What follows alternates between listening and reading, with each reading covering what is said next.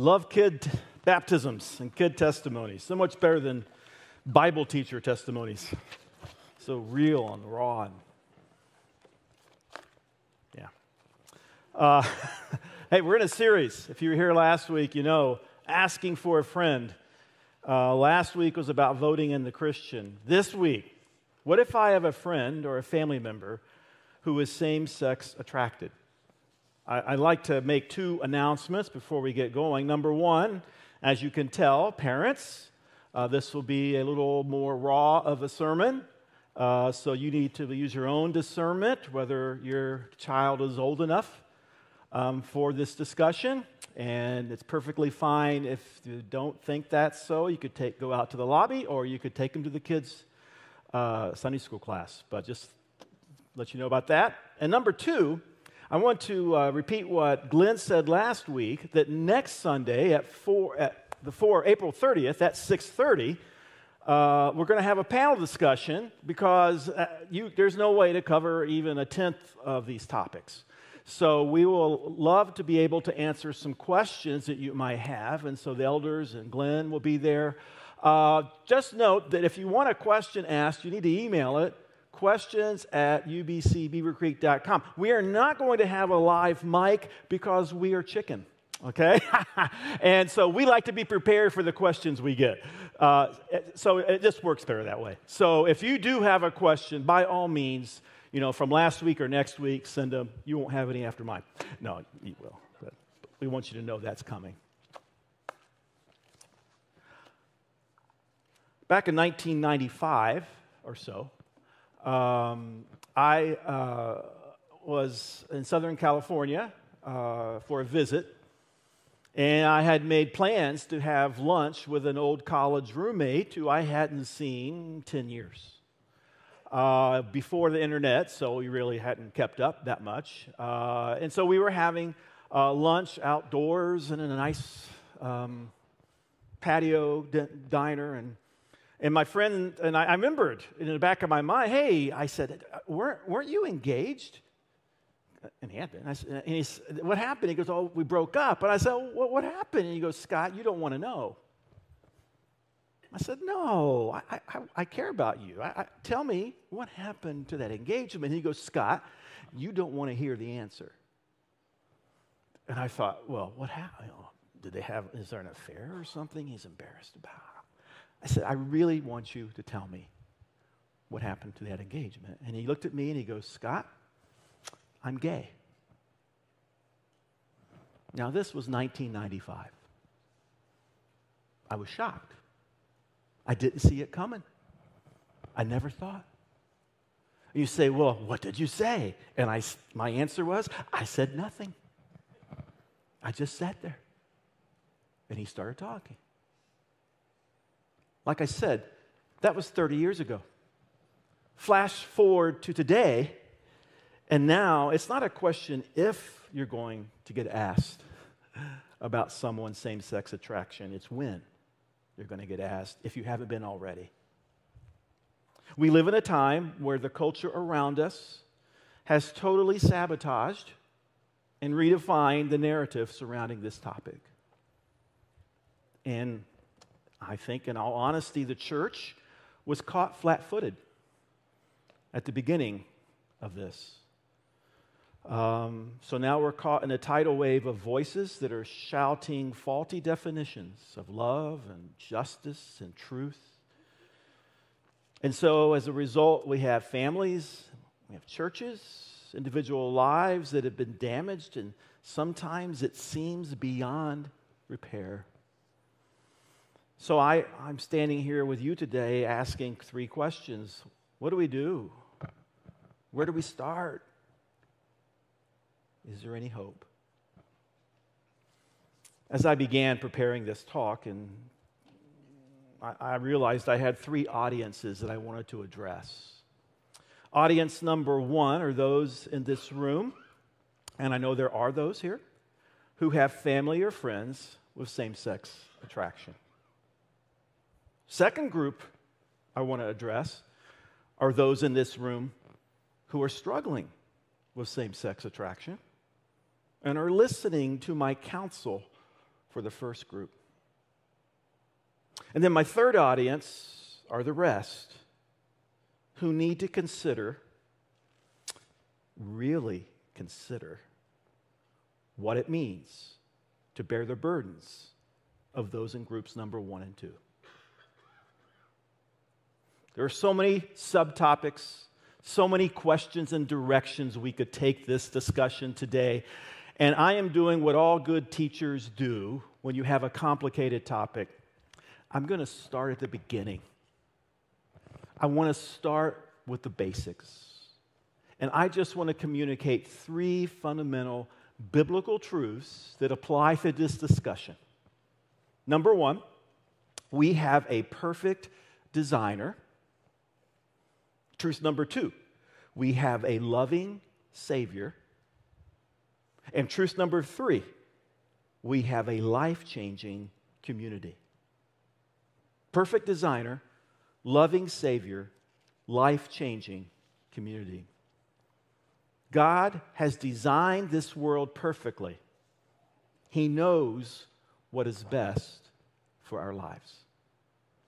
Um, an old friend has made an appearance today for the first time on this stage. I want to introduce you to him, Mr. Whiteboard. I love Mr. Whiteboard. See, I'm, I'm a teacher by profession. I spend a lot of time with Mr. Whiteboard every single day. It's how I teach. So I miss Mr. Whiteboard when I have to preach at, at, at, at UBC. I don't have him. So uh, Phil and Michael were so kind to make Mr. Whiteboard available today. And so I want to show you a fundamental diagram that I use in all my theology and discipleship and youth ministry classes that I do at Cedarville. It's the diagram of the Bible. Okay? So if you don't have any idea this morning what the Bible's about, there's one diagram that answers all your questions. Now, I, before I give you the diagram, I have to tell you that I was a Bible major and an art minor, so don't try to replicate it. Okay? Uh, there it is. The four scenes of the Bible. Let me fill them out for you. First scene number one is creation. That happens Genesis 1 to 2. Scene number two, we have the fall. That happens Genesis 3. And after the fall, and in fact, in Genesis 3:15, it begins, God has, third scene, a redemption plan. And that redemption plan is going to culminate in scene number four, the consummation of God's redemption plan. That's the Bible in four scenes. I want to focus our attention for our talk today on scene number one. In the Garden of Eden, Genesis 1 and 2, we have a picture of the design of God perfect, perfectly designed. I just saw uh, an article a couple weeks ago uh, written by a Christian scientist who has worked for over 40 years with the Hubble telescope. And uh, if you don't know, it's, it's, it's out there in space and it's shooting pictures of deep space. And it has made available for astronomers and for scientists and cosmologists pictures they've never seen before about how deep and how broad and how wide space is. And this Christian scientist said that something has happened in the world of scientists and astronomy where they used to look out into space thinking, okay, we can probably find some other life giving world out there like ours. And so they would look for that.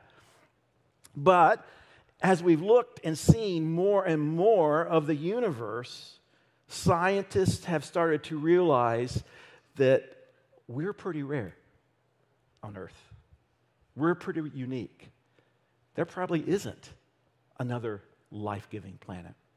You see, we're very unique, number one, because we are placed in a spiral galaxy. Number two, we live next to a relatively quiet star of the right color, the sun, at the right distance, number three, from it. Number four, held stable by a large moon. Number five, we have sufficient mass in our planet to hold an atmosphere and water. Number six, this atmosphere is perfectly regulated to give life. Number seven, we have a protective magnetic field, and on and on we go. And this writer said, you start to multiply all those improbabilities that give us what we have today, and you realize it's impossible to find another one. A British physicist wrote this. He said, The really amazing thing is not that life on earth is balanced on a knife edge, the entire universe is actually balanced on a knife edge. You see, even if you dismiss mankind as just a mere hiccup in the scheme of things, the fact remains that the entire universe seems unreasonably suited to the existence of life. It's almost contrived. Reminds me of a verse in Isaiah, Isaiah 45. For thus says the Lord, who created the heavens he is God, who formed the earth and made it. He established it. He did not create it empty, He formed it to be inhabited. I am the Lord, and there is no other. Let me ask you a simple question. If you have a God who could design a universe on a knife edge to give us life, don't you think that He could also design a life giving plan for our lives? Last week, I so appreciated Glenn's sermon, and, and I really appreciate how he started back in Genesis. That's where we have to start the same place where God has designed us. You know, the Bible does have a lot of prohibitions against same sex intimacy. Many of you know those in Genesis 19, Leviticus 19 to 20, Romans 1, and 1 Timothy 1. And often when you're have dis- having discussions about same sex attraction in the Bible, that's where you're focused. But I don't want you to start there. You got to start here. You got to start in God's perfect design of the universe, of the world, and of humans, and of marriage, and of sexuality. It's perfect. And you know the prohibitions he gives us later on? They are designed to bring us back to that perfection. That's where you start. The perfect designer. Um, in fact, it's really interesting. I, I want you to turn your Bibles to Matthew 19. I'm not the only one that does this, nor Glenn. We don't just start back in Genesis by ourselves. Jesus himself would often start back in Genesis. Matthew 19 but I'm going to use a lot of different verses today, so don't try to keep up. I usually put them on the screen for you. Just jot them down your notes. But in Matthew 19, the Pharisees are trying to, as usual, trick Jesus and you know trip him up, and uh, so they ask him a question about divorce. And I, I'm not going to focus on that question. I want you to see Jesus' answer. So 19 verse 3, the Pharisees came up to Jesus and they tested him by asking, is it lawful to divorce one's life for any one's life, one's wife for any cause? And Jesus answered. And notice where he goes. Have you not read that he who created them from the beginning, who made, he made them male and female?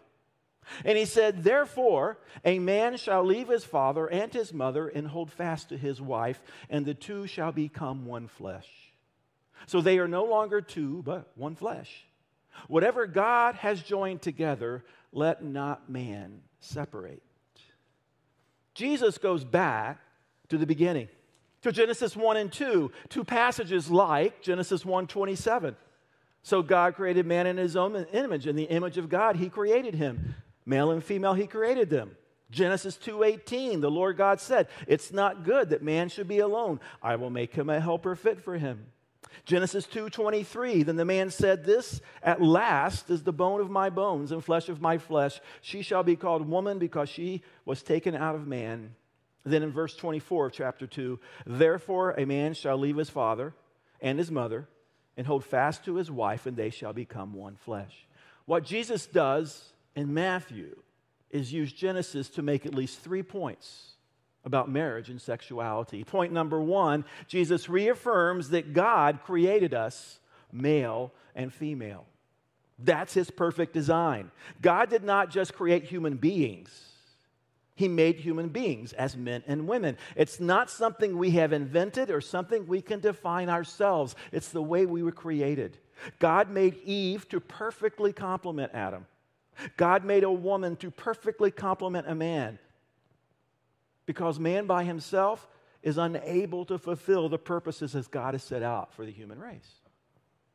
Jesus reaffirms that God created us male and female. Number two, marriage, according to Jesus, according to Genesis, is defined by as heterosexual. Marriage is defined as heterosexual. This sexual difference, men and women, is why we have marriage. Now, it's not because we are male and female that we must get married, but Jesus himself did not get married. But the fact that we are male and female means we can be married. In God's design, marriage wouldn't exist if the sexual differences didn't exist. As Tim Keller has written, sex between male and female is the only kind that God has blessed with the astonishing capacity to generate new human persons. The last lesson Jesus teaches us in Matthew 19 is that marriage is complementary.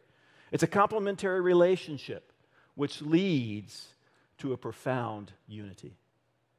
à la, the Trinity, three in one Father, Son, and Spirit. Three different persons, yet perfectly integrated. Man and woman, not the same as each other and not interchangeable, but we come together to form a unique human union. It also reflects the purpose of sex. God made sex to be a commitment deepener, the way to say to someone else, I belong to you and you alone. It is only used inside God's design of marriage. It's to be a covenant, it's to be exclusive, it's to be permanent to death do us part. Interestingly, at the end of Genesis 2, Moses says, And the man and his wife were both naked and were not ashamed. You see, in the goodness, the perfection of God's design in Genesis 1 and 2, Adam and Eve were fully at home. Fully at home with God, fully at home with one another, perfectly comfortable in their God given gendered bodies. Now, some people will say in this discussion, well, Jesus never spoke out against same sex attraction. And that, so, you know, well, let me just point you to Mark chapter 7. In Mark chapter 7, um, Jesus, uh, again, is dealing with the Pharisees because they like to poke at him. And at this time, in Mark 7, they are getting on his disciples because they weren't washing their hands properly. You thought your mom was bad. And, and, and Jesus answers the question. He says, No, it's not what comes into our bodies from the outside that matters. And, and here's what he says in verse 20 of Mark 7 What comes out of a person is what defiles him. For from within, out of the heart of man, come evil thoughts, sexual immorality theft, murder, adultery, coveting, wickedness, deceit, sensuality, envy, slander, pride, foolishness. All of these evil things come within and they defile a person. That little phrase, sexual immorality, is the word porneia. The word porneia, which actually means in the Greek an, an umbrella term. It's an, anything that's outside sexual activity in marriage. Any sexual activity um, outside of marriage. So while Jesus specifically refers to same sexual activity, he leaves no room for it. The only place for sexual activity is in marriage, and marriage is defined as one man and one woman. Being a Christian one of my favorite authors in the subject says, means that I believe what I believe about sexuality because I believe what I believe about Jesus. And this is a man that struggles with same sex attraction, a Christian man. We navigate this cultural battle, and sometimes it seems so confusing. I want you to remember we need to go back to the beginning, to the truth that God's the perfect designer, and He knows what's best. Now, unfortunately, when you talk about Genesis 1 and 2, you got to talk about Genesis 3 and what the serpent and what Satan did to God's plan. What he, what he whispered in the ear of Eve and Adam. You see, it was more than just words. Uh, Satan had an attitude, he, he had a posture. And his posture was God doesn't want what's best for your life. Remember how he started it?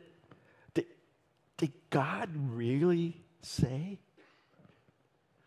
That God knows. God, God, He knows you're not going to die. In fact, it, if you eat of that tree, you can be like God. What is Satan doing? He's saying, God doesn't want what's best for your life. There's a better way. There's a better way.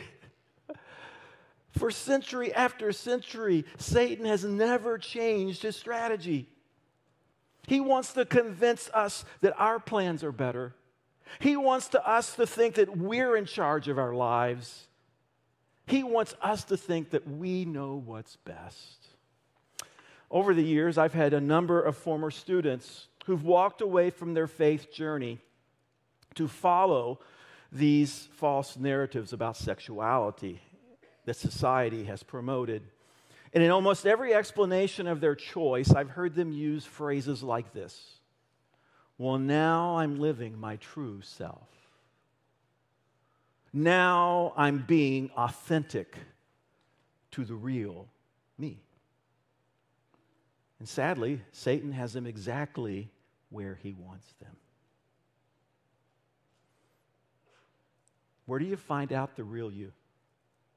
Where do you find out what you're supposed to be? Not in Genesis 3, but in Genesis 1 and 2. How God made you. When we ask these kinds of questions that we're asking today, we have to have the courage to start out by saying the truth is absolute. It doesn't start with me, it's anchored in the character of a holy God, and He's revealed it to us here. He's a perfect designer. He knows what is best for our lives. But point number two, He's also a loving Savior, and He wants what is best for our lives.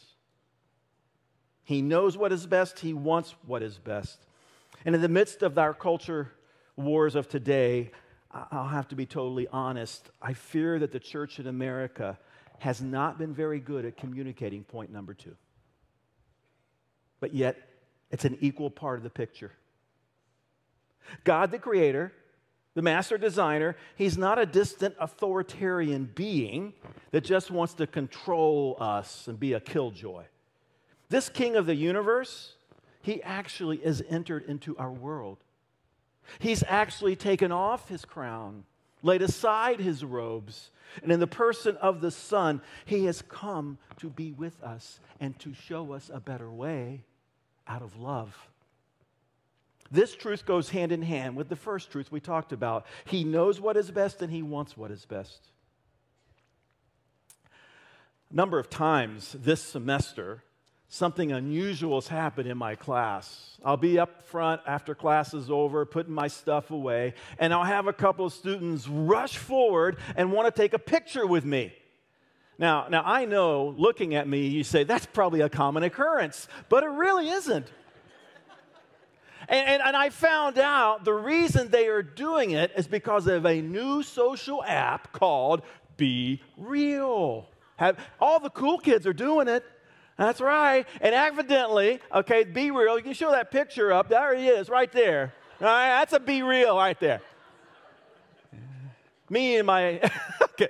Don't look at it. But if you, if you look at the top left, though, you'll see one of our worship band members, Ramsey. She's on. She was in the first service, so she didn't come back. I embarrassed her enough. But what is this app? Well, it is, uh, it is uh, everybody on the app will get notified every day simultaneously that they have two minutes to capture a two way photo of themselves and where they're at. Okay? So that's what's going on here. They were in class, so they took that picture. Um, and I, what's interesting to me about it is that the emphasis in this social app is the word authenticity, right? Because most social apps, you can just, you know, fake it. There's, but in this one, there's only two minutes. You have no time really to stage the shot. You don't have any filters to edit the looks. And so, what the BeReal app says actually is it wants its users, quote, to show their friends who they really are for once. Oh, that's pretty interesting. Now, this is transition is going to be a little hard, but it makes sense later. I was sitting in my, in, my, in my study, in my chair, having my devotions a couple weeks ago. And um, I was reading Galatians 2. And I came across Galatians 2 20, one that we're familiar with, right? I call it an Awana verse. It's one of those ones you learn young as a kid. And I read Paul's words again. I said, I've been crucified with Christ. It's no longer I who live, but Christ who lives in me. And the life I now live in the flesh, I live by the faith in, son, in the Son of God who loved me and gave himself for me. I've seen that verse many times. But I just for the first time, focused on those last eight words who loved me and gave himself for me. And I thought, that's the be real of Paul's soul. That's who he is, the authentic Paul. A guy who never got over the fact that Jesus loved him and that Jesus gave himself for him. It was the blueprint of Paul's life. It, it, was the source of hope. It's the flame for his passions, the salve for his wounds. Paul didn't simply believe in, in, in, Jesus, the Son of God, which itself is marvelous, but he believed in Jesus who loved him. Paul a guy that used to persecute Jesus' church, who would kill Jesus' sons and daughters, that Jesus loved him and gave his life for him. Paul never got over that. Loving Jesus and knowing his love is so much more than a cognitive decision, it's a heart decision, it's a reality of our life that Jesus loved me so much he would do anything, including give up his very life. So let me ask you a second question today. If you have someone who loves you like that, don't you think he wants what's best for your life?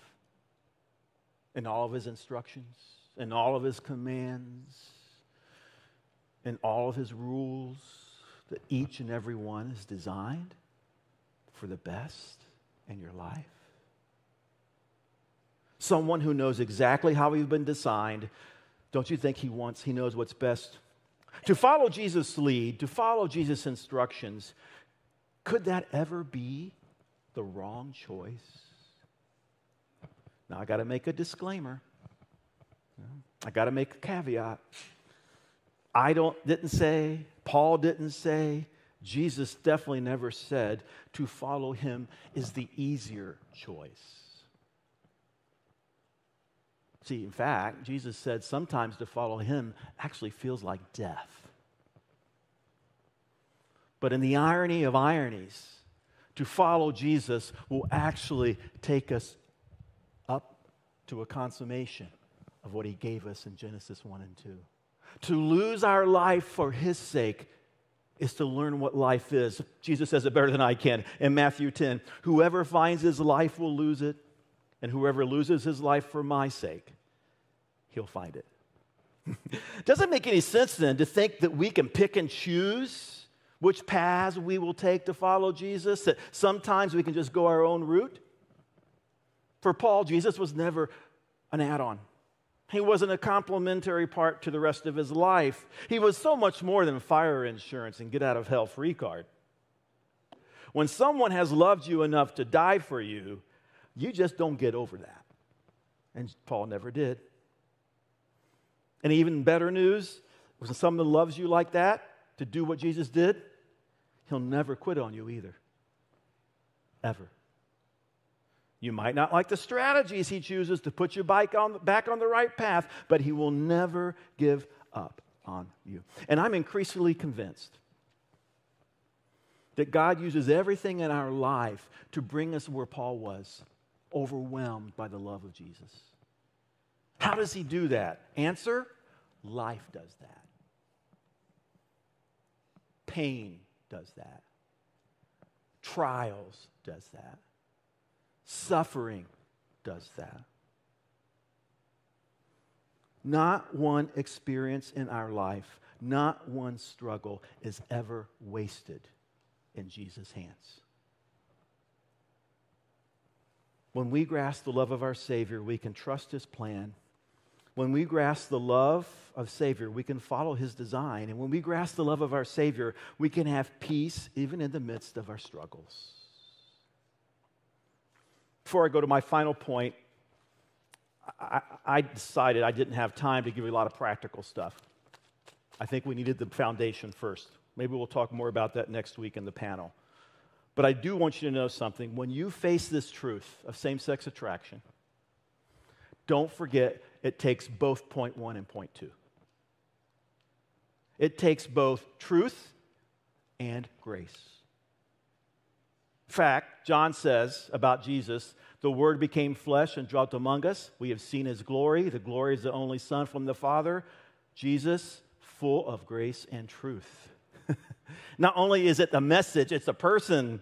And what the Bible offers people who struggle, no matter what it is, it's not just same sex attraction. No matter what it is, he, the Bible offers us truth and grace. There's not a false dichotomy there. It's not either truth or grace. You can't use one as an excuse for the lack of the other. In fact, if we think we have one without the other, we have neither. Biblical truth is always gracious, and biblical grace is always truth telling. Both are found in the person of Jesus. Jesus never avoided the hard issues of his day just because they might be uncomfortable.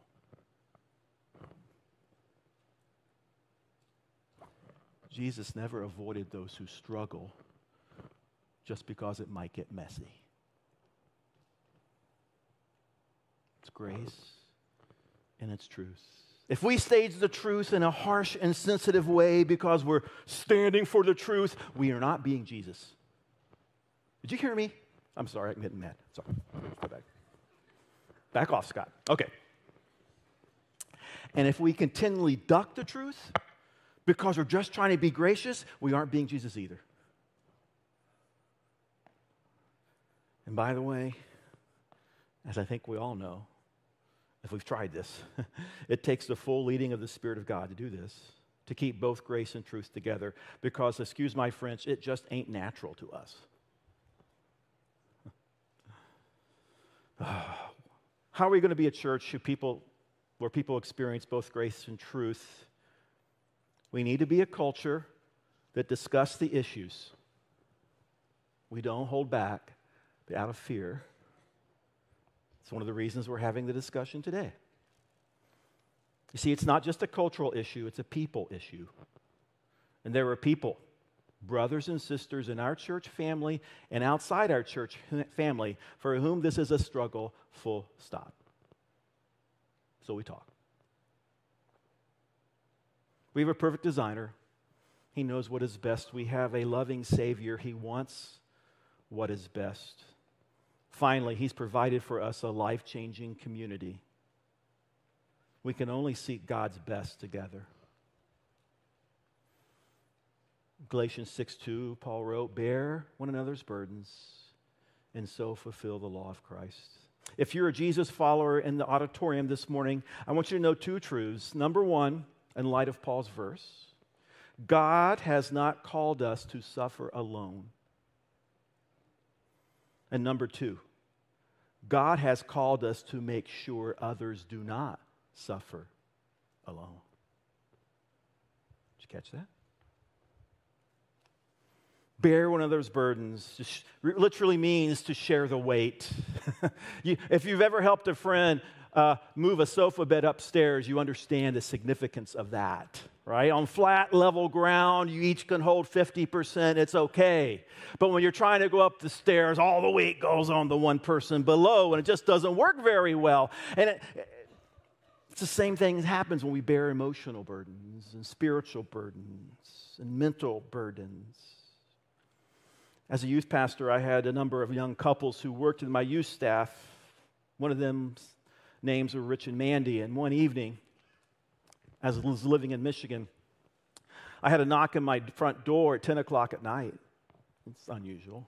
So I go and flipped on the light, and it was Rich, one of the couples who worked in our youth ministry. And I could tell something wasn't right. I opened the door and he came in and just started bawling. And he said, Scott, Mandy has left me for another man. I don't know if you've ever had that kind of experience, but he, I, I mean, you're not, he came in and he, we sat on the couch, he and I and Sarah, and we just cried, and prayed, and cried, and prayed. And I don't remember when he left, but I got to tell you, I was drained. I was tired. I was emotionally wrought. Why? Because I was sharing somebody's burden. But I'm, I'm ashamed to tell you, there have been other times in my life, not that emotional, not that dramatic, when somebody has shared a struggle with me. I sat there, you know, I'm a Christian, I'm a Bible professor. Mm, yeah, yeah. And I and just kind of lobbed over some truth bombs, right? But I left the conversation. I wasn't drained. I, why? Because I wasn't really sharing the burden. I wasn't carrying the weight. That's what we're called to do. Everybody in here, as brothers and sisters, we're called to share the weight. Sarah and I saw this firsthand a couple of weeks ago. We spent a Friday evening with a care group here at UBC. Uh, this care group is of parents of adult children uh, who struggle with same sex relationships and transgenderism. And we sat in that living room in this care group. They meet twice a month. And uh, it was a very humbling two hours for us. Um, yet at the same time, it was a beautiful picture of what Paul's describing in Galatians 6. We saw raw honesty we saw gut wrenching grief and pain. But there was also a wisdom, a deep maturity, and a prayer for hope. See, through the fire of the trial that God has given to these dear people, they have come together to cling to God's truth and to cling to His love. And in the process, their faith is being refined. But I'm, I know that's only happening because they're doing it together. They're sharing the burden. That's what the church is supposed to be. One Christian author says, What kind of waiting room is your church? Is your church a doctor's waiting room or the waiting room for a job interview? The latter waiting room is when you come trying to look as competent and impressive as you can, hiding and burying every weakness and struggle. Whereas the former, doctors, you're wearing sweats. You're not put on makeup. You don't care because you're hurt and you know everyone else in the room is hurting too. Which one is the church? What's the mark of a healthy church? The mark of a healthy church is a church that talks about how sick they are. Don't hide it. Has a culture of being real about the hard things of life. So, what are we going to be, UBC, as a church in this moment of time in our culture? The battle is already there. We can't be naive, and we can't be inward focused to think that these issues are only for those on the outside. They won't touch me or my family or my church. This particular issue, and I know as a parent of adult kids and as someone that works with this age group all the time, many of our young people are turning away from the church because we haven't handled this right. Some haven't given the truth and others haven't given grace. You got to have both. Got to have them both. And it's tearing families apart. So, what are we to do, church? We have brothers and sisters in this body who are heartbroken and weary. Are we going to let them suffer alone? We have kids and young adults who are struggling with identity, who are lonely and anxious. Are we going to just let them go to the internet to find identity and community? We have people in our church body who are struggling with sin they don't feel like they can share with anyone else. Are we, who are all sinners, even the people standing up here, are we going to make them feel less than because they have a certain kind of sin we might not struggle with? We have a community around us that is lost, headed for an eternity apart from God. Are we going to let them wander blindly? I know it's a heavy message. We live in heavy times. But I want to give you three pieces of hope. To you who have families and friends with same sex attraction, I want to give you a quote from one of the ladies, one of the mothers in that group. Through her tears, she said, I believe that our child isn't done with her testimony. I believe that God isn't done with her. That's hope. For those of you that are struggling with same sex attraction, I want you to know that I have another friend in my life who struggles with same sex attraction, who has lived a celibate life. And here's the quote that he often says the reason why he lives why he lives, following Jesus. He goes, There is no part of my life that can't be improved by following Jesus. And for the rest of us in this room, let me just end with what Paul says about us, the church. He says that we are rather speaking the truth in love to grow up in every way into Him, who is the head, into Christ, from whom the whole body, joined and held together by every joint with which it's equipped, when each part is working properly, all of us, that makes the body grow. And it builds itself up in love. Lord, oh my. if there's ever reminders of how much we need you, today is a day. When we talk openly about the real struggles of life, and the temptations of life and the pains of life. A broken world. We are cast at the feet of Jesus, the one who was broken for us, so that we can actually learn and experience and grow in redemption. To while we're not going to have Eden back today. Uh, it's going to come someday when Jesus comes back in person. But as we wait, we can get taste of that. We can get sight of that. And it comes in the church. Oh, may our time together be times we see Jesus. May the words of this song be our prayer. Amen. Uh, I, last week, when this song was said, led, uh, I, I texted Phil. I said, I want it at the end of our sermon next week because it will let us hear the hope that we have.